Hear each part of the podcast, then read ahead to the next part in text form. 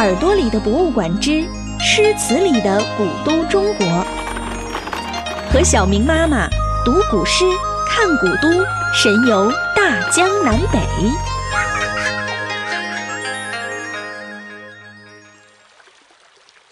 诗词里的古都中国，姑苏城外寒山寺。亲爱的小朋友、大朋友们，大家好，这里是耳朵里的博物馆，我是小明妈妈，好好，欢迎收听诗词里的古都中国。这俗话说呀，上有天堂，下有苏杭。说过了苏东坡笔下的杭州，今天我们来到了春秋吴国的首都苏州。有一首诗啊，你也许已经很熟悉了，让我们先来一起听一听。《枫桥夜泊》唐·张继。月落乌啼霜满天，江枫渔火对愁眠。姑苏城外寒山寺，夜半钟声到客船。这首诗是不是感觉有一些伤感呢？还真是这样的，小朋友们，你们有没有听说过安史之乱呢？那是在唐朝天宝十四年的时候，将领安禄山和史思明他们两个向王朝发动了一场突如其来的战争，让整个的大昌王朝顿时陷入了恐慌之中，连皇帝啊都逃出了长安城，大批的北方居民纷纷逃往南方避难。而我们今天的第一位主人公，大诗人张继，也在这些人当中。张继就是怀着这种心情，又看到种种凄凉的景色，于是他提笔写下了这首传颂至今的七言绝句《枫桥夜泊》，唐·张继。月落乌啼霜满天，江枫渔火。对愁眠，姑苏城外寒山寺，夜半钟声到客船。小朋友们，这首诗中所提到的姑苏城，就是今天的苏州。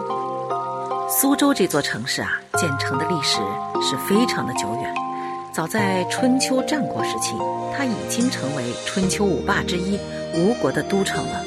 因为土地肥沃，交通便利，水源广布，到了唐代的时候啊，苏州已经是江南第一大城，人口数量超过了当时的省会扬州，达到了首都长安的一半之多。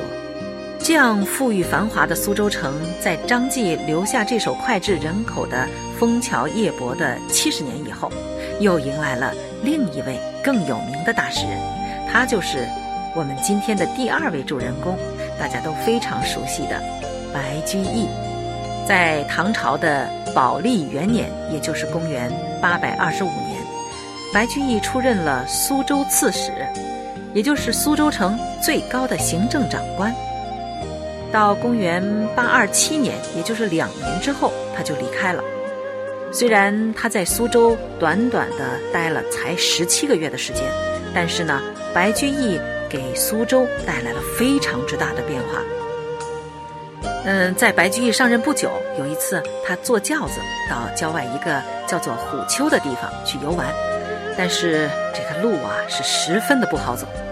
回去之后，他就决定着手开凿一条山塘河，这相当于修建了从苏州城到虎丘山的高速公路了。这条河东起昌门杜僧桥附近。西至虎丘望山桥，长呢大概有三千六百多米。在古代的时候呢，一里是相当于现在的五百米，所以这条路也被苏州的百姓们称为“七里山塘到虎丘”。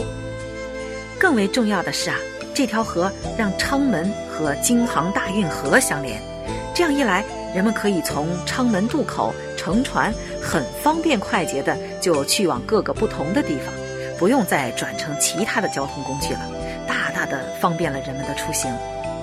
还不仅如此，白居易还让人们在山塘河旁边筑堤，在街上修建房屋，这里的流动人口是特别多的，因此呢，这个堤坝上的房屋逐渐就变成了商铺，堤坝也逐渐成为了街道。这呀，就是苏州历史上最有名的商业街——山塘街的来历了。当然，白居易带给苏州城的不仅仅只是一条河、一条街。白居易在苏州一直坚持以民为本，使得苏州百姓获得了轻徭薄赋、修身养息的实惠，以至于在他离开苏州北上的时候，苏州的百姓也是少有的相送，号称是“一时临水拜，十里随舟行”啊。同样，白居易对苏州的喜爱也是持续了他的一生。他写过很多怀念苏州的诗句，其中在一首《别苏州》中，他在最后一句写道：“还乡信有幸，去郡能无情。”说的是啊，如果苏州是他的家乡的话，还有回乡的可能性；但是苏州离任的话，就真的不知道什么时候会再回来了。而事实上，他从苏州离开之后，直到七十五岁在洛阳离世，期间真的再没有机会回到苏州。好啦，小朋友、大朋友们，今天我们认识了两位大诗人，张继和白居易。诗人已经离我们远去了。但是这些诗句伴随着苏州城的风景，却一直流传到今天，引人无限的遐想。苏州有着月落乌啼的美丽景色，也有着非常有趣的民俗。你要想了解苏州城卖春困、卖痴呆都是些什么习俗，欢迎收听下一期节目《诗词里的古都中国》。好了，我是小明妈妈，好好小朋友们，我们下次不见不散喽。